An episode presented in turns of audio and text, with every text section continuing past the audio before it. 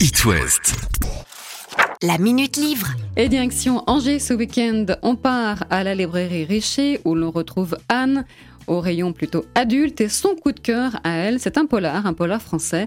Sur l'autre rive, signé Emmanuel Legrand, c'est sorti chez Albin Michel et ça se passe à Saint-Nazaire. On visualise le pont de Saint-Nazaire qui Mmh. traverse deux rives. Euh, Il y a un corps qui est, qui est découvert euh, en bas de, de ce pont un jour, c'est celui d'un jeune homme. Et euh, à travers plusieurs personnages, on va découvrir ce qui lui est arrivé. Au départ, bien sûr, on pense à un suicide. Très vite, on apprend que non.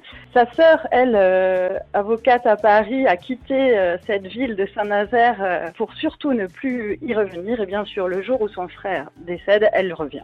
C'est un roman noir, c'est un roman social. Euh, on apprend plein de choses aussi sur la ville de Saint-Nazaire, sur les chantiers navals et sur l'opposition qu'on a entre deux milieux, c'est-à-dire les chantiers navals et un milieu ouvrier, et l'autre partie de la rive qui est Pornichet, La Baule et euh, une- beaucoup plus huppée. Voilà. Il y a bien sûr une enquête qui est très bien menée, c'est hyper efficace, c'est du roman noir et social, un roman d'atmosphère euh, qui peut évoquer des Fred Vargas ou des gens comme ça, quoi, vraiment, et avec une plume parfaite. Je vous rappelle le titre de ce polar qu'a bien aimé Anne de la librairie Richer, Sur l'autre rive, et c'est signé Emmanuel Grand. La Minute Livre. À retrouver en podcast sur itwest.com.